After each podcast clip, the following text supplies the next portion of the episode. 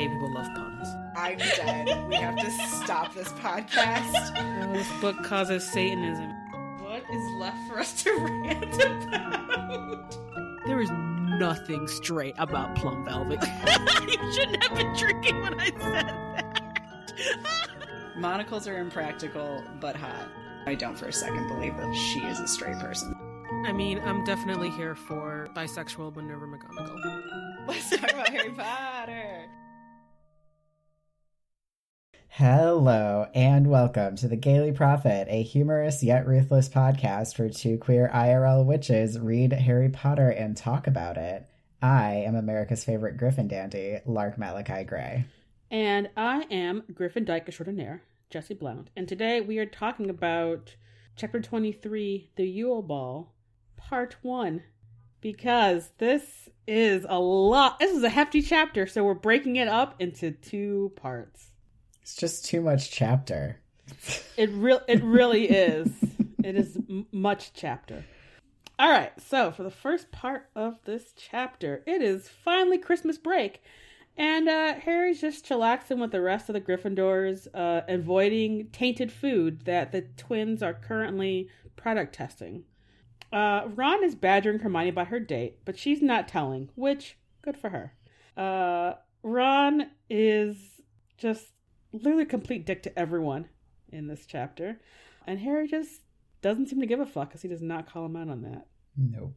Sirius does right back to Harry, proud of his little jock godson, but he warns him not to be complacent. Uh, Harry blows this advice off along with his homework and figuring out the clue for the second task. Anyway, it's Christmas Day, and Dobby is back with his serious lack of boundaries. But all is forgiven. They exchange holiday socks, and Ron does the only half nice thing he does in this entire chapter and give Dobby his Christmas sweater.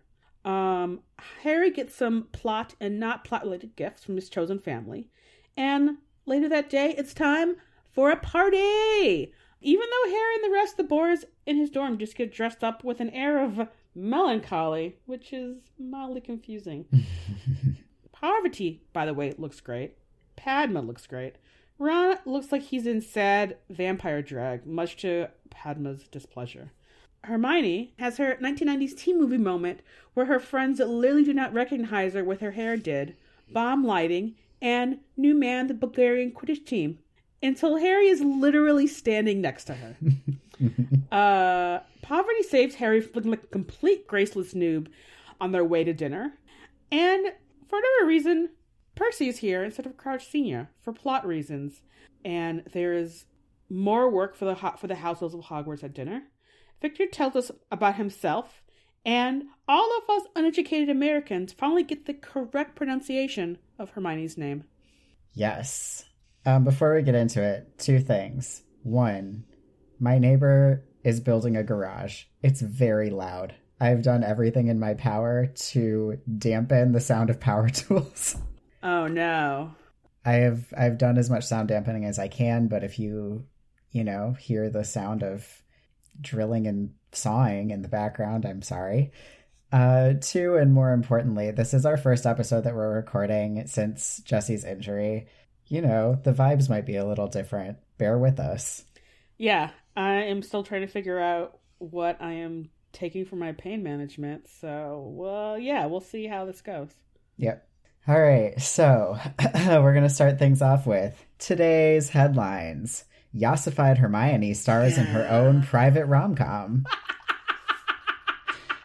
she is in her own private rom-com. I love Yeah, it. I, I want this chapter from Hermione's POV. If anyone wants to write that fanfic and send it my way, please. Anyway, we're going to turn to the front page where we talk about everything that doesn't go anywhere else.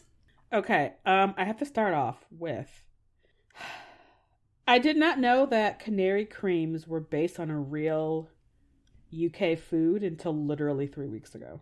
I didn't either. Please tell me more. All right, so uh, I actually was online looking up some recipe for something else completely different, and I found a recipe for uh, custard creams, which are like it's like a kind of like a shortbready sandwich cookie that has like a cream filling. Mm-hmm. yeah, and I was like, oh, this is what canary creams are based off of. Because up until that point, I had sort of been imagining a canary cream like a little tart, like a little cream tart. Mm. Um, or if you ever had, I don't know if you ever had a butter tart from that's a Canadian thing.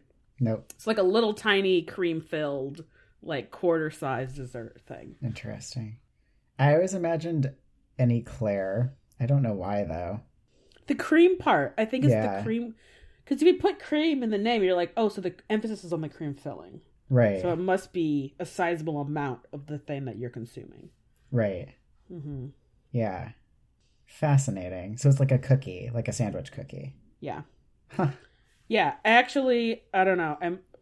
I was gonna try to make them because it involves this custard powder that I got on sale at like the one of the fancy specialty grocery stores that was imported from the UK, and I'm Mhm. like, what do I do with this? Because the custard it made wasn't very good. So like, what do I do? But you can use it in the making of these cookies. Oh, cool. Maybe one day. Yeah. All right. I want to start off with just, I think, as always, every time Pigwidgeon is in a chapter, I want to start with the fact that I love Pigwidgeon so much. He is my favorite animal companion. Sorry, Crookshanks. Uh, he's just so cute and so fun. I think he kind of reminds me of like the owl version of Rufio. Just I can definitely see this. right? Yeah. He's just like, I'm so happy that you're paying attention to me. Like, yeah, squish me, pick me up, whatever. I love it. I'm just so happy to have your attention. right and like you could just sort of imagine like because pigwidgeon is so tiny and doesn't have any kind of the innate uh grace and dignity of like say hedwig Right. that he's just literally vibrating with the energy of being so excited Yeah. Yeah, he's definitely the pit bull of owls, uh, energy wise, vibe wise. yeah i yeah Com- completely All right. Yes, what do you have next? Um, just that I don't know. Uh, I mean, I guess I do know why this Hermione's line where she's like, "Twitchy little ferret, aren't you, Malfoy?" had such a hold on the fanfic community when this book came out, and maybe Mhm. still is because I feel like I feel like I've read hundreds of fan fictions where Hermione always has to get a dig at, at Malfoy about being turned into a ferret, and Mhm. so to like read it canonically, I'm just like, oh yeah, this is what started. It is so good, and it ah. really is like we get so few moments of Hermione just being like confident in a way that isn't like defensive. I don't really know how to describe. You know, usually she's confident and she's like defending her competence, but in situations like this and like when she hits Malfoy, she's like I know my worth and like I will demonstrate it now in a way that I have like none of my worth tied up in. Yeah. Yeah, I don't know if you clock this or have this in a later section, but I did notice this that, that in instances like this in this chapter, she would she was given better description words for her voices. Like she was like maybe this one was sardonically, or maybe I'm just filling that in in my brain because I'm just like, oh, it was a sardonic comment. But I think she didn't get any like shrill or anything like super gendered in a negative way that, That she makes so much gets. sense. I don't know why I didn't write that down, but I got it. Hang on. Scathingly. scathingly, thank you. hmm So Yeah, and she also gets to say something loudly, she which does. is a truly uh, judgment-free description of having your voice raised. yeah. yep, that makes a lot of sense, I think. Um, all right, my next thing is about my love of Dobby and his love of mismatched socks. And I don't know. I mean, I just think he, like, his dedication to having his socks be two different colors is, like, very lovely. And it makes me feel very frustrated with how much Harry does not appreciate the gift that Dobby has made for him because they're such great socks. Uh yeah, I have like literally four things in the front page about this. I pro- it probably just is a rant at that point. But, uh yeah, so let's yes, let's let's start off, I guess maybe from your last point is I think Dobby is onto something about you could if you have like complementary socks that socks that didn't match, that'd be really cute. But I feel like you can only ever buy socks that match. Like they don't come in like two different. But if you buy cute socks that come in a pack, then they all technically That's true. match. That is true. Yeah. I also have to say the fact that Dobby's like socks are his favorite clothing is just like cry, endless cry emoji. um, and then he was like, "I fucking love socks so much. I'm gonna learn how to fucking knit socks." And I'm just Mhm. like, But he knit the first pair that he learned how to knit for Harry. He still only has seven socks. I know, I know, and the socks that he knits are fucking cute. They're The so stitches cute. and the that's fucking that is fucking adorable. I'm like, yes, I would wear those socks. Yeah, it's just, it's just, it's so, it's so cute. It's so tender Mhm. in a way that, like, I feel like I definitely appreciate more now as an Mhm. adult. As someone who always asks for like socks for Christmas. I know. yeah, It's just, it's so cute. It's so good. I agree. So I wanted to touch on uh, the knife that Sirius gives Harry for Christmas. My so like my first thought was like I bet people are like really mad about this and point to this as like Sirius being an irresponsible parent because this is much a like hey get up to mischief teen kind of gift and I was like but I think that's fine and then I was like Harry is a kid who is constantly in danger. People are constantly trying to kill him. And I think that here is this knife that can like get you out of most terrible situations that you're in is actually like the most practical gift. This is the socks of gifts for Harry Potter.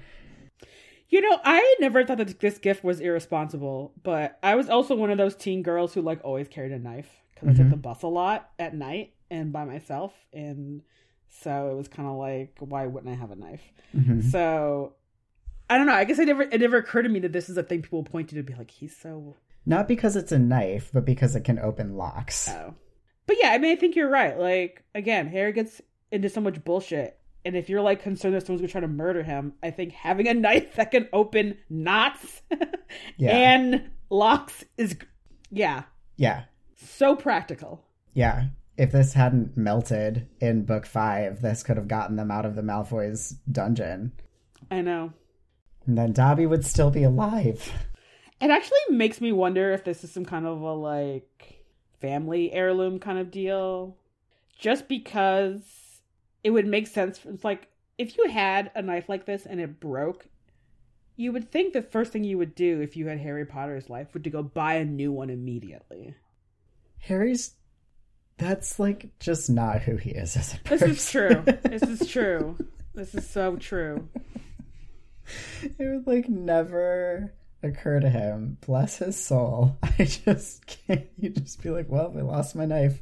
Bye forever. this incredibly useful thing that could literally save me and my friends' lives.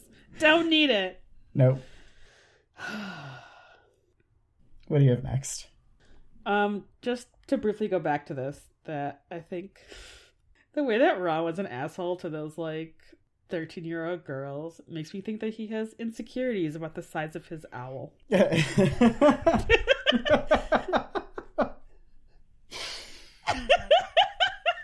I feel like it got you off guard. I mean, you did catch me off guard. That's incredible. Uh, yeah, no. Mm-hmm. That's so funny. Oh, poor Ron and his poor, poor masculinity. All right. Um, I. F- one of the things that Harry describes as being one of the reasons that he didn't recognize Hermione is that it's like, oh, like she's like standing different, but it's like, oh, maybe because she's not carrying a like overstuffed book bag and it's like hunched over, which I'm Mhm. like, what a specific '90s nerd thing that is, because this is before like roller backpacks became a- an acceptable thing to bring to school. Mhm. So if you were a person like me and just had like 10 library books shoved in amongst your textbooks, you really were just ruining your spine out there. Mhm. Fucking high school. Yep, I noted that. I noted that also. It's like, oh my god. What a nightmare. I walked so far home from school when I was in middle school because, like, I was bullied too much to take the bus. And I was like, fuck it, I'm just going to walk. And, like, even just with my textbooks in my bag, I think it was like 30 pounds of backpack plus my fucking trombone that I'd be schlepping home. Oh my It's like, why? like, I know. Why why the fuck were textbooks so heavy? It's like or like, give us two. Right, you, could know? have Like- broken this up into volumes. Yeah, or like one for school and one that you just keep at home to do your homework so that you're not like carrying all of this around all the time. Yeah. anyway, Uh, okay, I have some, one more thing. Okay. Which is that I gotta say, I really do love this deep cut foreshadowing about the room requirement. Mhm. Dumbledore's like, I found this room full of beautiful chamber pots and I never found it again. And it's just like excellent foreshadowing, but just such a funny anecdote. Mhm.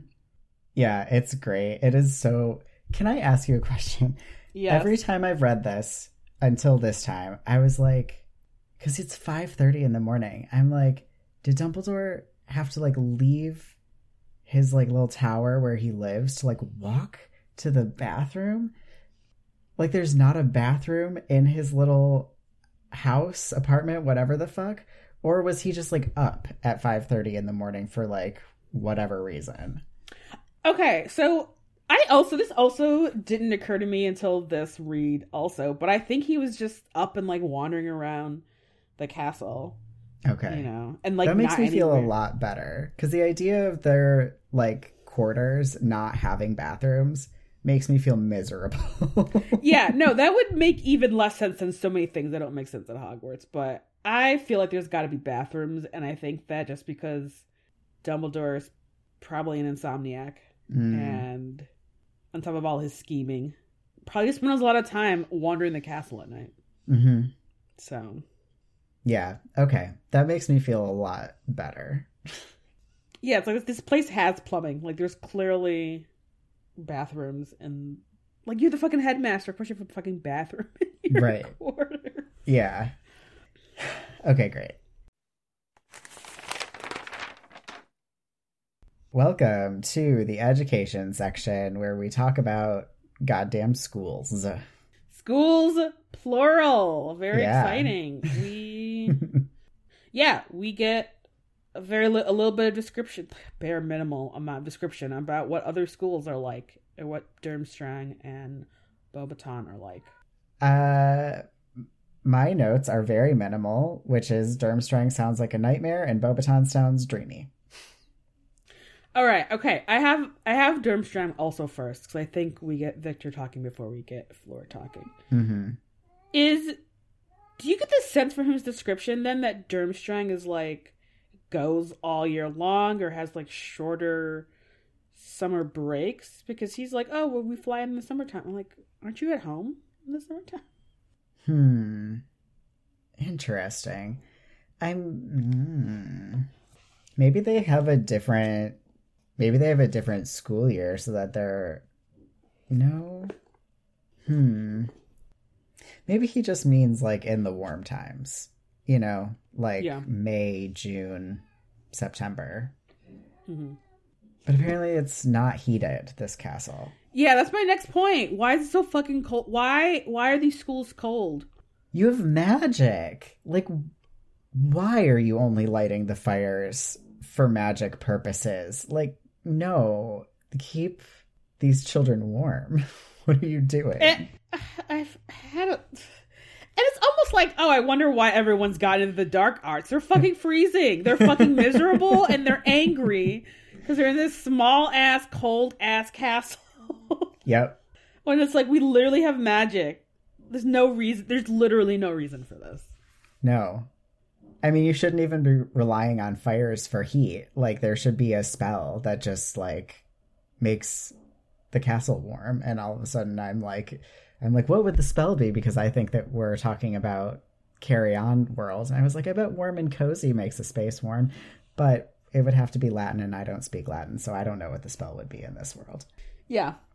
But presumably you could just spell the stone to not be cold.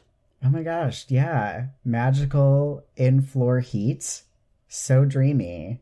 Right? So much better than like fire based heat. This is clearly also why Beauxbaton is superior because Fleur would not be in a school where there was no fucking heat. That's why she's so pissed now. Right? Yes. she's like, why won't anyone turn up the thermostat? What is happening? She is used to much better conditions than they are being provided at Hogwarts, and everyone's like, ugh, she's so stuck up. And it's like, I'm sorry, she's used to never melting ice sculptures and being serenaded by wood nymphs. And you think that she's supposed to just be like, Hogwarts is great. No, it's terrible. I mean, it's terrible all by itself, but in comparison, it's like, this is trash.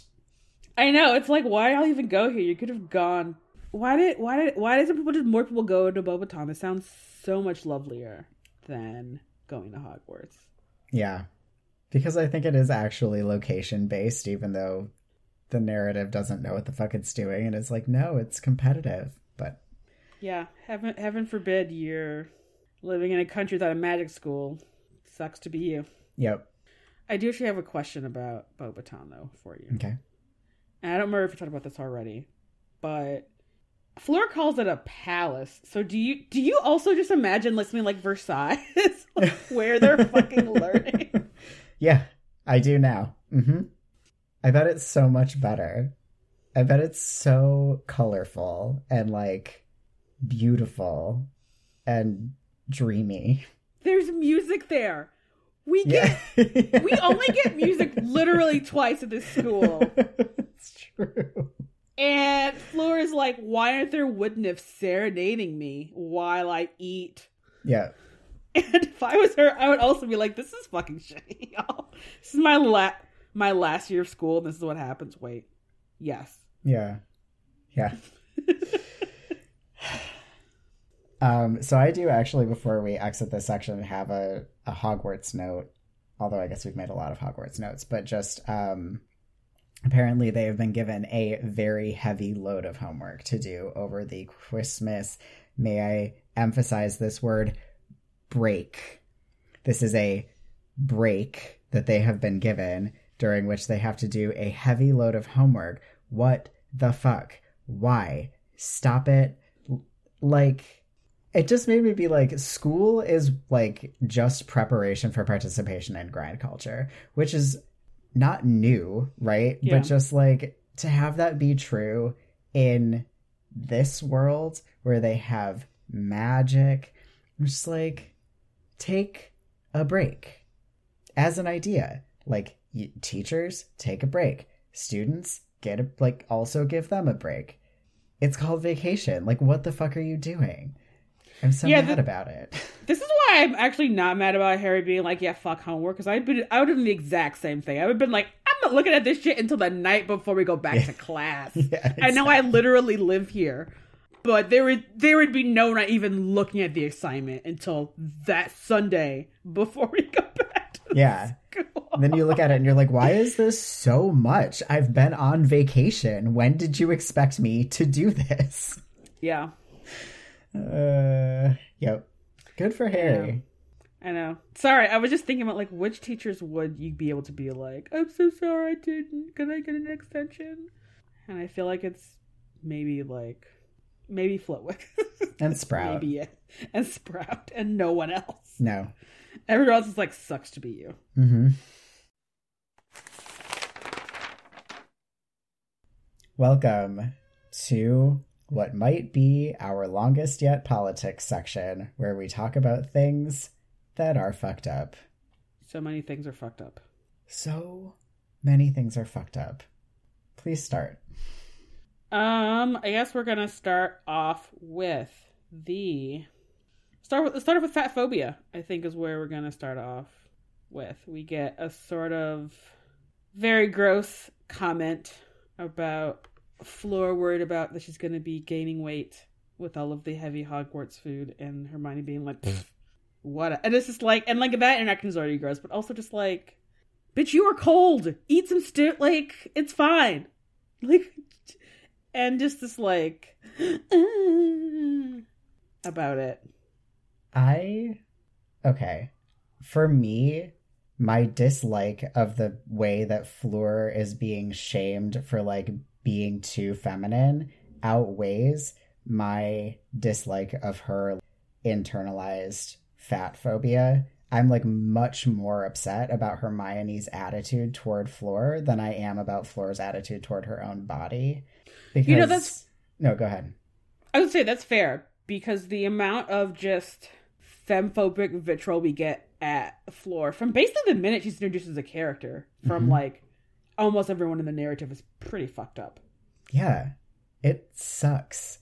And like, I don't think there's anything wrong with like thinking highly of yourself or like valuing your appearance or like caring about how you present yourself to the world. And like Hermione just being like, she thinks so highly of herself. It's like, so what? Like, I mean, A, that's literally a superpower, is what she Yeah. looks like. So, like, you probably would too. like, but B, it's also just like fine. Um, and I sort of feel like, I don't know, when I read it, I'm like, is Fleur's primary complaint like I'm eating in a way that I'm not used to eating, and it makes me feel like over full and uncomfortable in my body. And the only way that she knows how to express that is like, oh, it's going to make me fat. Because I feel like that's more what I like when she's like, this food is too heavy. I won't be able to fit into my robes. What I really hear her saying is like, I'm like not digesting this well. I'm not used to eating this way. And it's like, I don't like it, which I also get like desperate for vegetables in situations where I'm like eating, like being not in control of what I'm eating. And I'm like, yeah, I don't know. No, I mean I think you're right because as we've already noted before, there are rarely there are rarely vegetables at Hogwarts, and if I were to make some guesses, I'm sure all these stews are full of root vegetables. Which I mean I Right. love. Don't get me wrong about a root vegetable, but you know, not a lot of uh balance in a Hogwarts meal. No, not at all. No, no acidity, no like pickled things. Like it's just like here's a bowl of beef stew and a like broth with some vegetables. Mhm. Like have at it. Here's some bread to go with your potatoes. It's just like, I would be So- so miserable too. Right. And I mean, you know, French food is obviously also full of like cheese and butter and cream and like pate, but it's not it's not quite the same as what's happening here. Yeah.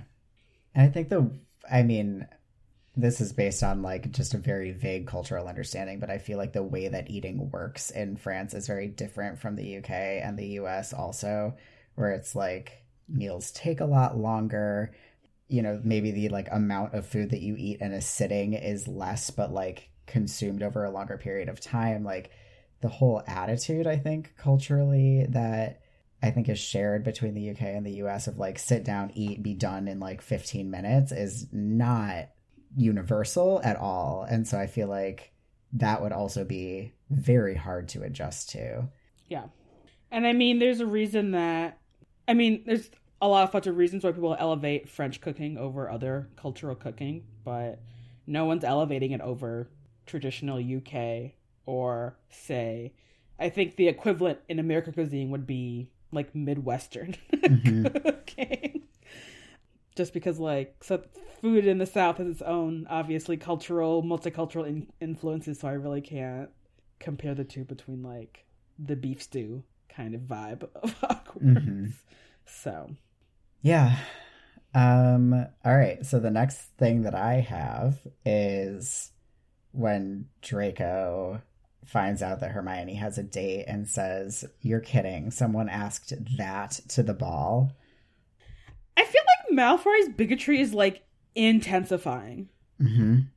Where it's like, right, like, he both calls, like, he both dehumanizes Hermione in both of the sentences that he says about her. Mhm. And I'm like, you just really are just uh drinking the Kool-Aid of like neo-Nazism, aren't you, Malfoy? Like, what the shit? Mhm. Yeah, it's really gross. Yeah. And yeah, I think it just it I feel like it honestly just keeps getting worse until he's depressed in season in season. Woof in book six. Same difference. I mean, essentially. Uh, I want to talk a little bit about the ethics of what the twins are doing. With the food? Yeah. Okay. Um, it's real bad. I mean, not to. I mean, product testing on your peers not great. Also, uh, hiding food in people's food that they're not aware of is also real shitty. Uh, real terrible. I'm kind of like, how are you guys even tr- gonna trust any of each other after this canary cream thing? And like, I don't know. What if someone's fucking allergic to some shit in the canary cream? Then what? It's not the twins doing the hiding, right? People have bought the canary creams and are pranking each other now, right? Yeah. Mm-hmm. So I guess I don't know. I guess maybe there's there's just two separate issues where it's like other kids are taking this real far, and but this is also a completely unknown, untested product on like other people. They do say that they test everything on themselves first. It's a very small sample size. It is a very small sample size. I don't know. It just feels I I don't it doesn't bother me, I think, because it's it seems like they are careful to make sure that it's as safe as they're capable of making sure of before they do it and then like it's really harmless. Like it's over really quickly. It's like the equivalent of like putting a whoopee cushion on someone's chair or like that gum that turns your mouth black that you could buy at like gags and gifts to give to your friends. yes, that's true. I don't know. It's just like a ridiculous prank that I think probably gets boring really quickly once everyone's like, oh my God. Like, how many times is someone going to turn into a canary? You know, it's like not funny anymore. And then they're like, I guess we better come up with a new product. Neville's been a canary so many times. I'm sure Neville has been a canary so many times. That is an ethical issue because if someone's being targeted, then it becomes bullying. But I mean, I feel like everyone bullies Neville, so that's why I'm like, oh, poor Neville. yeah, definitely. Do you want to talk about Hermione's teeth? I sure do. Oh my god, I have so many things about her teeth. Also, I also want to talk about her hair also. Okay. So, but yes, let's talk about her teeth. Yeah. I want to hear what you have to say. I got like I I kind of hate this. Like 90s team makeover now you're a beautiful girl kind of shit. Um just because like I don't know, like teeth teeth gaps are cute and like having like larger front teeth is cute. It's just I don't know. And like I also understand like Hermione being like this is something that has been really bothering me, so like I'm just gonna fucking you know adjust it myself. Mm-hmm. She would have been just as worthy of dating Viktor Krum if she had not done that. I guess. I mean, obviously, right? Yeah. Well, I don't remember when in the timeline she had her teeth fixed. Yeah. Um, yeah. People people hate this, and I don't. I feel more like what you just said, which is like she's like I've been wanting to change them forever. She has repeatedly asked her parents to let her make this change. It seems like, you know, it wasn't a response to Snape's bullying in that moment. It was something she had been thinking about previous to that. And like I mean, we've even just in like emails and stuff that we've gotten from listeners, people have like brought this up sort of offhandedly. Uh, so I know that this is probably an unpopular stance to take, but I'm just like, I think it like body positivity has to go in all directions, and that includes accepting it when people want to change their bodies. Mm-hmm. And like, I know that people are going to be like, well, she only wants to because she was bullied. And I would like to respond to that with like, it is literally impossible to know what your motives are. Like, it's for sure societal like societal beauty standards and bullying and probably also personal preference and like she can't be expected to or even like it's impossible to like pull those strings out and it doesn't even make sense to try like if what Mm-hmm. the reality of her situation is is like i want my teeth to be different then that is like a full stop sentence that she gets to have and like it's fine for her to change her teeth as a result of that You know, I might have some evidence for you to support this canonically. okay Uh, okay, so I noticed in when Hermione was talking about this, that you know she's like, yeah, I've been fighting, like I've been basically going back with my parents about it, and they want to like keep with like regular dentistry, and she specifically says braces, and I'm Mhm. like. Does Hermione have braces and Harry's literally just never noticed? Or like does Hermione have like some kind of like Invisalign thing? Because that shit's Mhm. fucking uncomfortable. And if she's like, I don't want to go through another fucking t- six years of fucking braces, you know, then like, and I can have this over in like two seconds, hmm then that's like totally understandable. Yeah, that too. That's a great point. So, Yep. and I mean, again, we don't, you know, does she or doesn't she? Because Harry's just as completely oblivious. But I'm like, Mhm. well, she, I mean, cool. They've been doing some stuff if her parents are dentists, you know. Right. So, Yeah, maybe she does have braces and she's like doing a, a charm to make them invisible so that there's nothing fun about having braces. Like, I definitely would have done a charm so that mine were not noticeable when I had them. well, I think they had some of the ones like on the back of your teeth in the '90s because it's like a Simpsons joke about it. So, yeah, right, and maybe right, maybe Hermione just been spelling her braces away this entire time. hmm you know especially if like no one else has them and all the like wiz- witching kids are like the fuck is on your face like what is Mhm. hap is like you know what another signal of her being a muggle so that is i would also totally bu- buy that too Yeah, that makes a lot of sense too. Yeah. Cool. What what was the other stuff that you wanted to talk about with this? i mean i mean i don't know. Actually i feel like well i think just mostly wanted to just bring up like we see hermione with her like hair not curly and just you know she has clearly pressed it or you know she says she used a potion like whatever the fuck. And you know i just want to say that like uh hermione's natural black hair is beautiful. Mhm. um and like you know obviously she's trying this look out. She's trying this like teen girl montage look for this evening. But you know and everyone's just like oh my god like what a surprise change. And it's like is it just because you know she's looking more like a european beauty standard than normal? And i'm just like fuck all you guys. But Mhm. also let you know again let Hermione have this.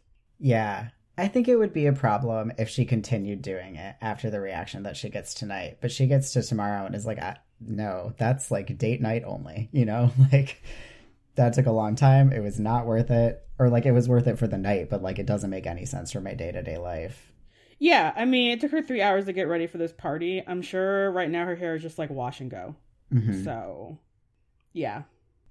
I think um I think there's something really fun about doing some sort like whatever you can do that's like super dramatic in terms of like getting ready for a date just so that you can be like I did so much to get ready for this date.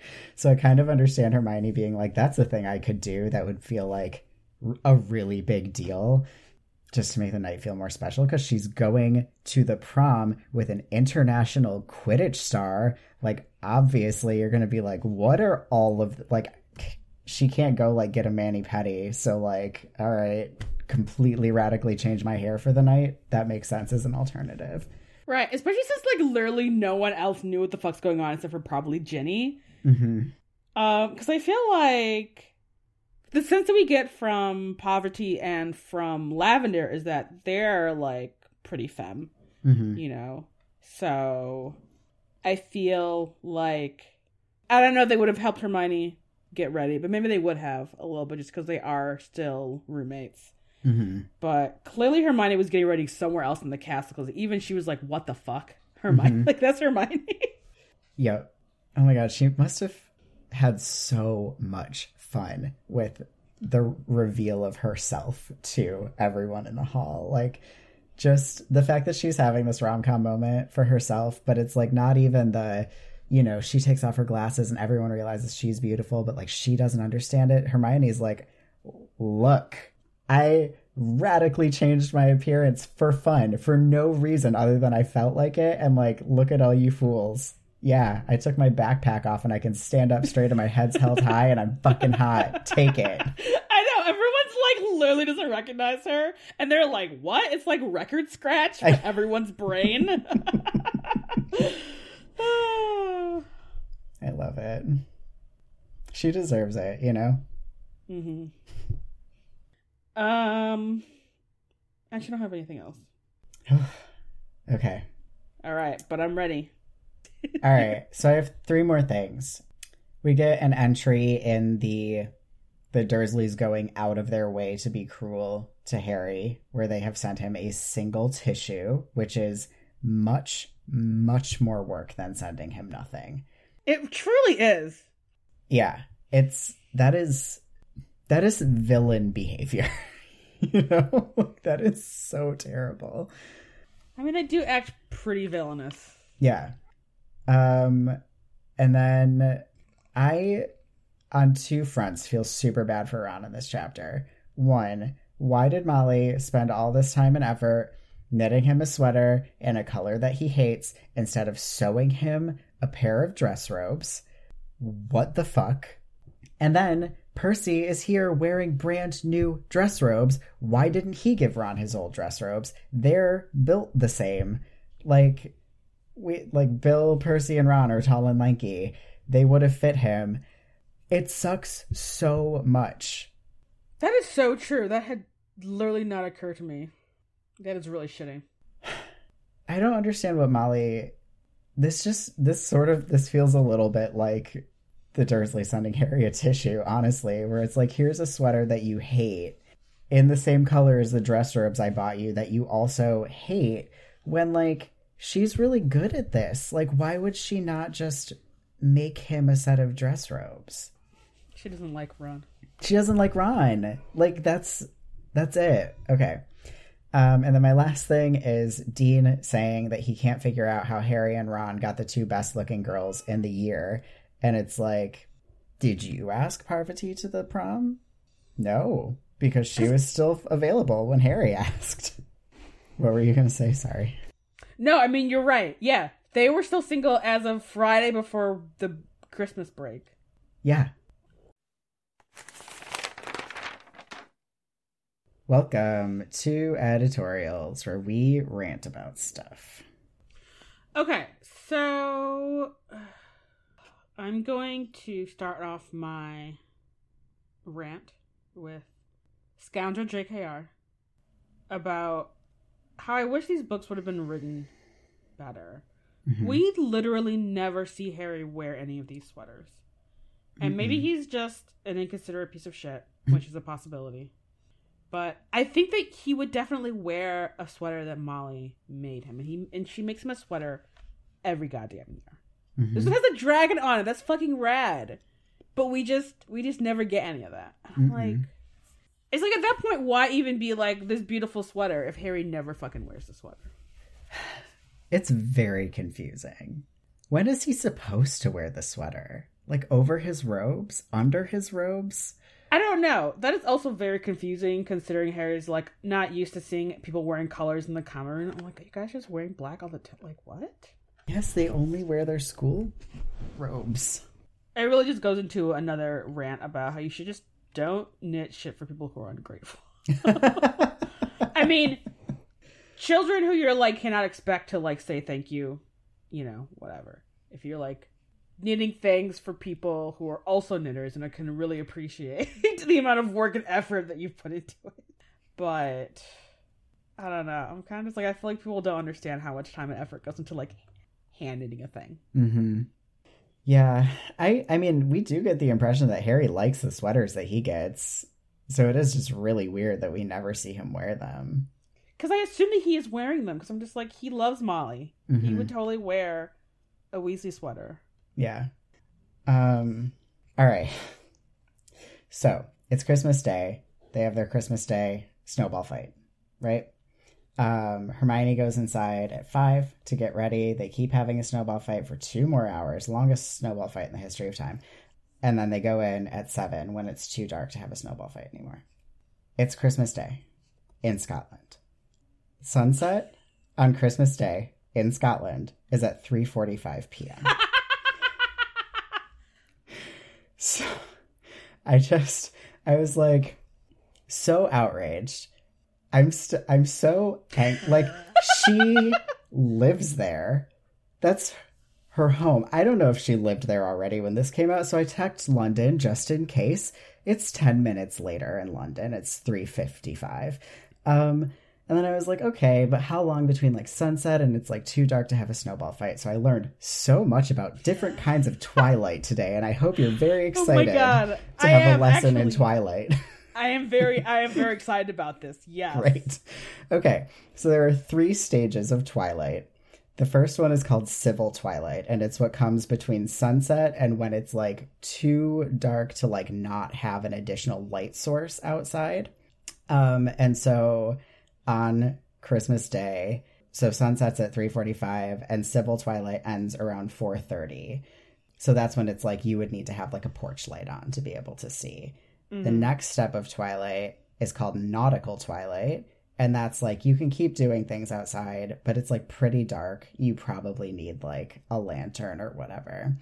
So I would say, like, as we enter into Nautical Twilight, is when you're like, oh, I'm realizing that I actually can't see well enough to like aim a snowball anymore. So on Christmas Day, that's going to end at 5:09 p.m. The next stage of Twilight is called Astrological Twilight, and it literally is just about astrology. So with Nautical Twilight, you can start to see astrological bodies, like maybe you can see Venus, but like no other stars. Yeah. Um, astrological Twilight is like when it's dark enough that you can see most stars in the sky, but like you can't see all of them yet. Astrological Twilight ends at 550. It is 100% night before 6 p.m. And again, I cannot state enough. This is her home that she's writing about. yeah, I It's not like she needed to look it up. She needed to look outside. Like, I can't. This is the most mad I've ever been about research. they're just really out there playing having snowball fights in the pitch dark for like two hours. For two hours. Ugh. Uh, I'm sorry. I'm really. I was very excited though to learn about uh, nautical and uh, astrological twilight. Yeah, me too. I'm glad that I got to have this information as a result of my ire about this just utter narrative failure. just utter nonsense. anyway, what's your next rant? um, this is a Harry Potter, which is fuck Harry, let Percy be fucking smug. Mm. Like, I know that Percy goes on a really rambly, like, brown nosy, you know, just rant about his promotion, but I think it's because he's fucking nervous. Like, he's like 17 or 18. He's just been promoted. He hasn't, like, actually heard from his boss. He's just getting letters. And now he's back at the school that he's that he was like just at less than a year ago. Like this like adult professional. Like that's a fucking huge deal. Mm-hmm. And Harry's just like, ugh, why is Percy so smug about this? Fuck you, Harry. Not all of us can be fo- can be fucking born famous. Jesus. Yep, that makes sense. It just makes you want to give Percy a hug. I'm like, this is a big deal. I'm so proud of you. I think Percy comes off as if he's poisoning Crouch, which I think someone does suggest later. it would I mean it wouldn't surprise me. I think his his enthusiasm is just like, oh, you don't know what this sounds like, do you, Percy? Because he's You're- so careful. He's like, his mind is still great. Don't get me wrong. He's just, oh, he's getting on. He needs looking after. Good thing I'm here to help. And you're like, oh my God, are you poisoning your boss? like Percy, you don't have the context to know that you sound a little bit like a serial killer. Right. Section. Oh, it's so funny. Anyway, Um, that actually was my thing. So oh, you should go again. how long since it's been since Hermione got her teeth fixed? A long time. A long time. Harry and, and Ron literally don't notice. This isn't like, oh, I didn't realize until like someone pointed out to me that you got a new haircut. It's like something has radically differently changed about your face that I uh, that I look at every day, all day, and I just didn't even notice. Yep. It makes me mad for Hermione. Yep. They just both treat her so shittily. Yeah. Yeah. I think there's like, you know, unobservant, and then there's like your friends. I don't know. I don't know. I feel like we're going to get emails about this if we're not very careful in how we talk about it. I don't think we see enough evidence from either Harry or Ron that, like, they don't notice when things change about people. We see Harry hyper aware to all changes, and for instance, Draco Malfoy's appearance. So sure? Harry Yeah. does not have a noticing problem. He has a noticing Hermione problem. Yeah. Yeah, he's also pretty aware of uh, a lot of lot of people. Uh, you know, Cedric Mm-hmm. Cho, for example. Mm-hmm. Yeah. Poor Hermione. Agreed. Um, okay. My last rant is another just like whatever. So there's probably like 200 people at the school right now, I reckon, right? Like the first through third years, most of them have gone home, but like a few have stayed. There's an additional 20 students, there's the teachers. I did the math that comes out to around 200, assuming Mhm. Harry's uh, class size is indicative of like the school population Right. there are apparently, quote unquote, at least 100 turkeys at this feast, which comes to around 10 pounds of turkey per person. for anyone who hasn't, you know, cooked for Thanksgiving, the math is 1.25 pounds of turkey per person eating the turkey. Why? I don't know. It's a really good point. That is a lot of turkey. I guess it's like a turkey per table, and there's 12 people at a table. But that's it still seems like a gross for like a lunch. Like it's not like it's dinner. Right. This is like lunch before you're having a feast later. Yep. It does not make any sense. Yeah. Nope. I guess they're gonna be eating turkey soup for the next three days. I don't know how food at Hogwarts work. Food at Hogwarts works. I mean, I hope they're eating turkey soup, but you can I mean, make someone is. enough turkey soup for like thousands of people with that many turkey carcasses. Just like 500 gallon like barrels of bone broth.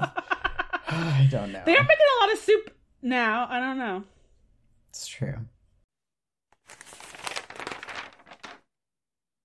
Welcome to Advertisements, where we ask you for money and then make you laugh.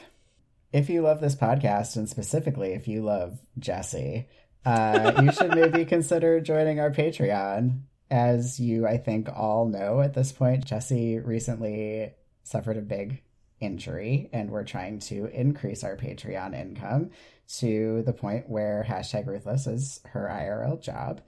As of this recording, which is March 1st, we're around $4,000 away from that goal, but we'll be closer by the time this episode comes out. And we are hoping that you can get us even closer today when you're listening to this. Yeah. And, you know, no pressure. But if you just happen to have a couple extra dollars or know people who have extra dollars who also like Harry Potter, you should uh, let them know about this podcast. Mm-hmm. So, yes, um, we would appreciate it very much. And our Patreon is patreon.com slash the Gayly Prophet. And now, Dress or Robes is the new trivia game taking the witching world by storm. Each episode, players go head to head to try to get the most correct answers to the question Are they the witching world's best dressed, or are they just wearing a dress? Be- Be prepared to have your robes rocked when you tune in this Tuesday at 6 p.m. for the premiere episode of Dress or Robes. Oh my god. It leads us beautifully into. Welcome to the fashion section where we talk about fashion. This this this new a new segment I think for this show because rarely everyone's just in their school uniform. I think we had a fashion segment when uh, we were at the World Cup. Mm. All right. Well, very excited to have this section back. Yes, me too. Um, are you cool just going just like through the through the chapter of everyone's outfits? Um, I would like to actually, if we can, just start with a discussion of like what we think the difference between dresses and robes is. I have please tell me in all caps. I this is hard for me because I really, I honestly still don't know what the difference is. Besides, I guess they're. I mean, it must it must be a thing. It must be the cut of them in some way that JKR just scoundrel JKR is just really bad at describing or like didn't feel like describing because the robes if Ron's dress robes are indistinguishable from a dress, then everyone's robe is indistinguishable from a dress. I agree. I just don't know, like, where the hell is the line between a floaty periwinkle robe or a frilly pink robe and a dress? I don't know. It's somehow less femme. I don't know. That seems to really be the like only is being like, oh no, ev- not everyone's not just wearing a fancy dress; it's a robe.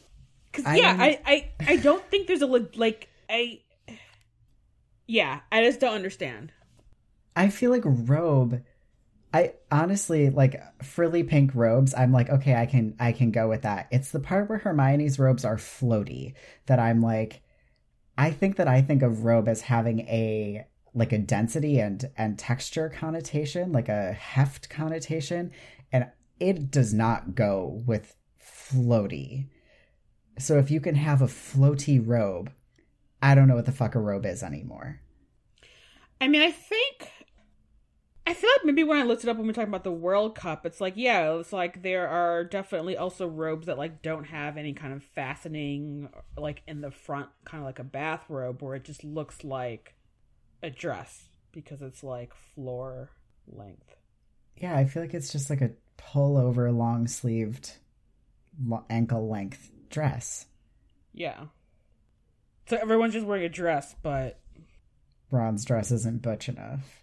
It's also his least favorite color.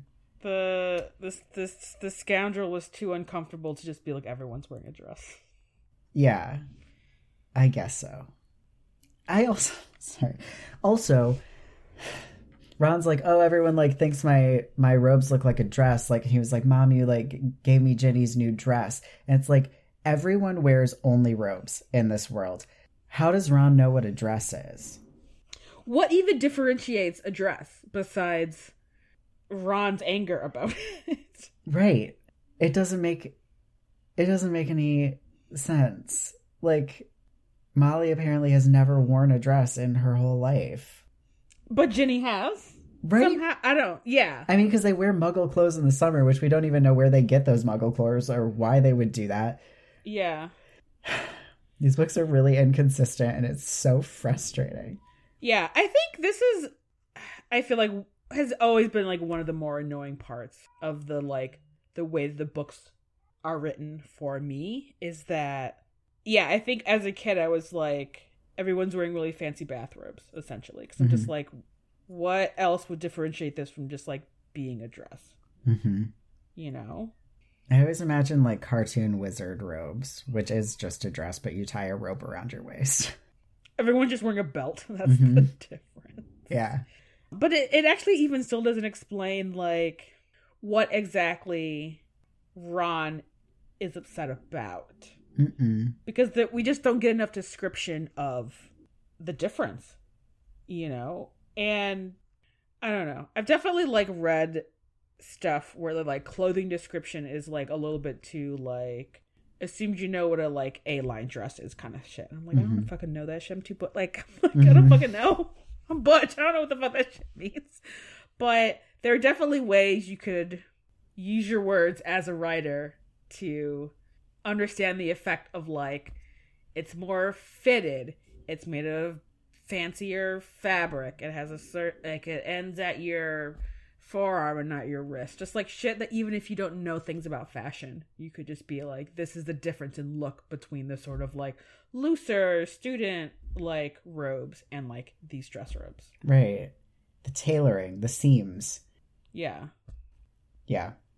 It's like cut lower, or there's bigger collars, or. I mean, Harry says that Malfoy looks like a vicar, hmm which really just.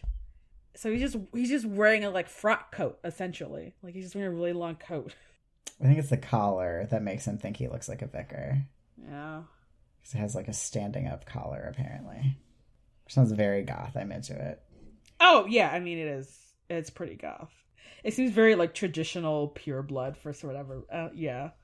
Um, but did you want to go through the robes or?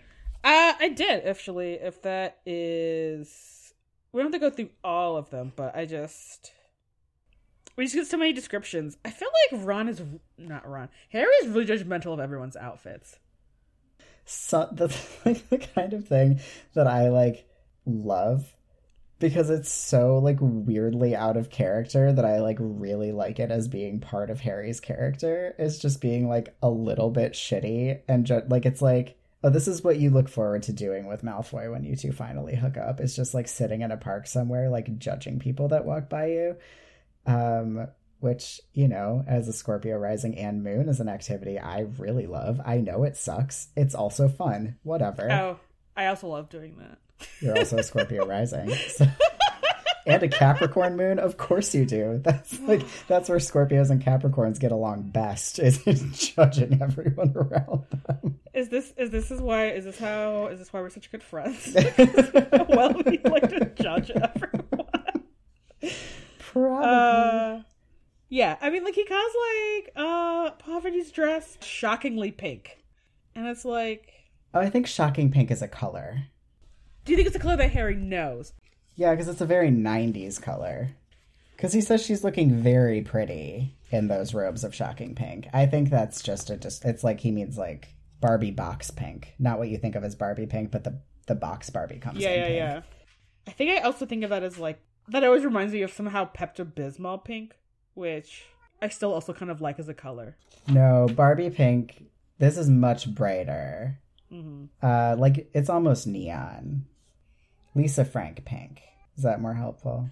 Yeah, that is actually much more helpful. Right.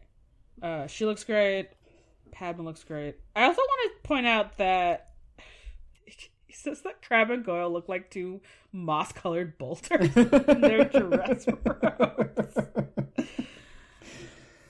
I love it. Do you remember we got? I think we talked about it for a letter to the editor episode. Someone wrote in and was like, "Crabbe and Goyle are obviously each other's dates, and that's why they match." Which, like, I fucking love so much. I just love it. I love Harry being like, haha, they didn't get dates. And you're like, um, Harry, stop being so heteronormative. My dude. Yeah. Uh, also, just uh, special shout out to McGonagall and her plaid robes, her plaid dress robe. And her her thistle wreath hat accessory. Such a gay outfit McGonagall is wearing. I don't like how Harry's like it's fucking ugly. I'm like this outfit fucking rules. Yeah. Harry, shut the fuck up. it's incredible. it's all. It is incredible. Uh, also, whose outfit is incredible is Ludo Bagman, who looks like a cartoon wizard. Does Oh shit, what is he like, wearing? Is it like purple with like yellow stars? Good for him. He's wearing a Miss Frizzle dress, essentially. That's incredible. I lo- I have like I never knew that I loved Ludo Bagman previous to this reading. but like every time he's in here, I'm just like I really just love you. He's just a himbo having a good time. yeah. Making some really bad- bisexual himbo. Yes. Bless him. I love him. Yeah, making some bad uh, money decisions, but I mean, what himbo bisexual among us has not?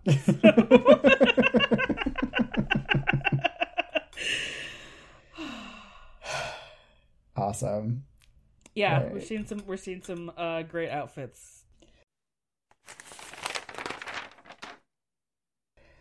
Welcome to the health and science section where we talk about magic and science and magical science. First off, we get uh, we we get an answer to what Sirius was going to tell Harry about how to defeat the dragon, which was the conjunctivitis curse. Mm-hmm. And again, I think that that would have been hard for Harry to do from the ground. And I think trying to blind uh, again an angry mother dragon is a real terrible idea. Yeah, it didn't go well for Krum. no, did not.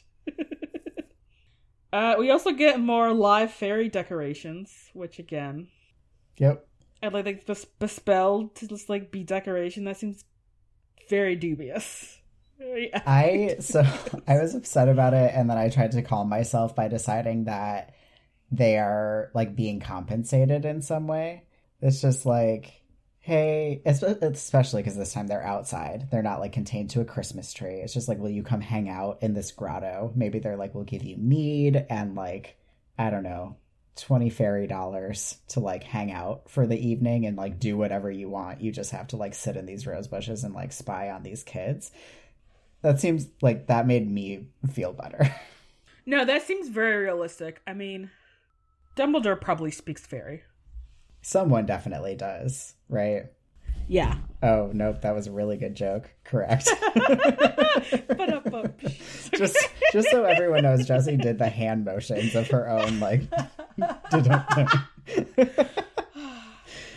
um I would. Like if I was a fairy and someone was like free drinks, free gossip, 20 bucks, hang out in some like beautiful rose bushes for an evening. Be like, okay.